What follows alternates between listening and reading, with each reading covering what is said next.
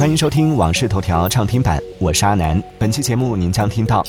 全球首部 AI 法案要来了，欧盟谈判获重大进展；英国将工签最低薪资门槛提高到35万元；马斯克抨击丁克一族；俄罗斯局地气温将降至零下56摄氏度。接下来马上为您解锁更多新鲜事。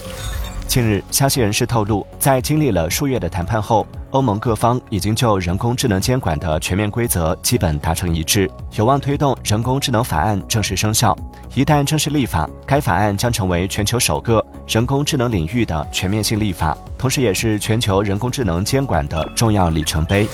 12月6号，谷歌宣布推出其认为规模最大、功能最强大的人工智能模型 Gemini， 可以处理视频、音频和文本等不同内容形式的信息。Gemini 将包括3种不同的套件 ：Gemini Ultra、Gemini Pro 和 Gemini Nano。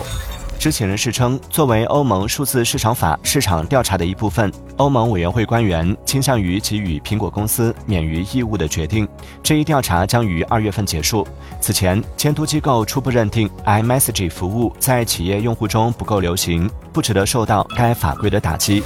近期，英国政府大幅收紧了工作相关签证的发放。一位海外求职者若想申请英国工作签证，其薪水门槛将从目前规定的 2.6 万英镑（约合人民币 23.4 万元）提高至 3.87 万英镑（约合人民币35万元），上涨近 50%。该规定将从明年春天起生效。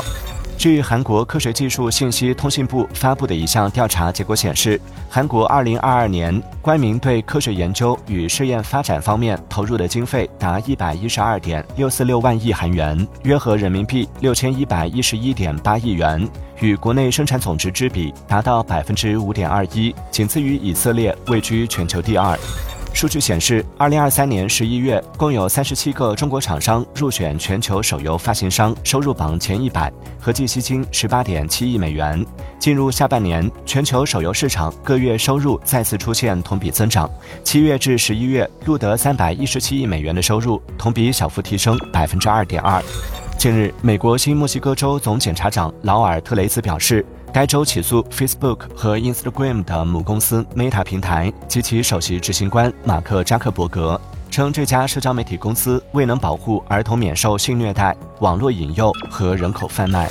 据电动汽车分析师克里坎托在 X 平台上分享的一张图表显示，今年前11个月，电动汽车和插电式混动汽车的销量突破了120万辆，其中纯电动汽车销量首次突破100万辆。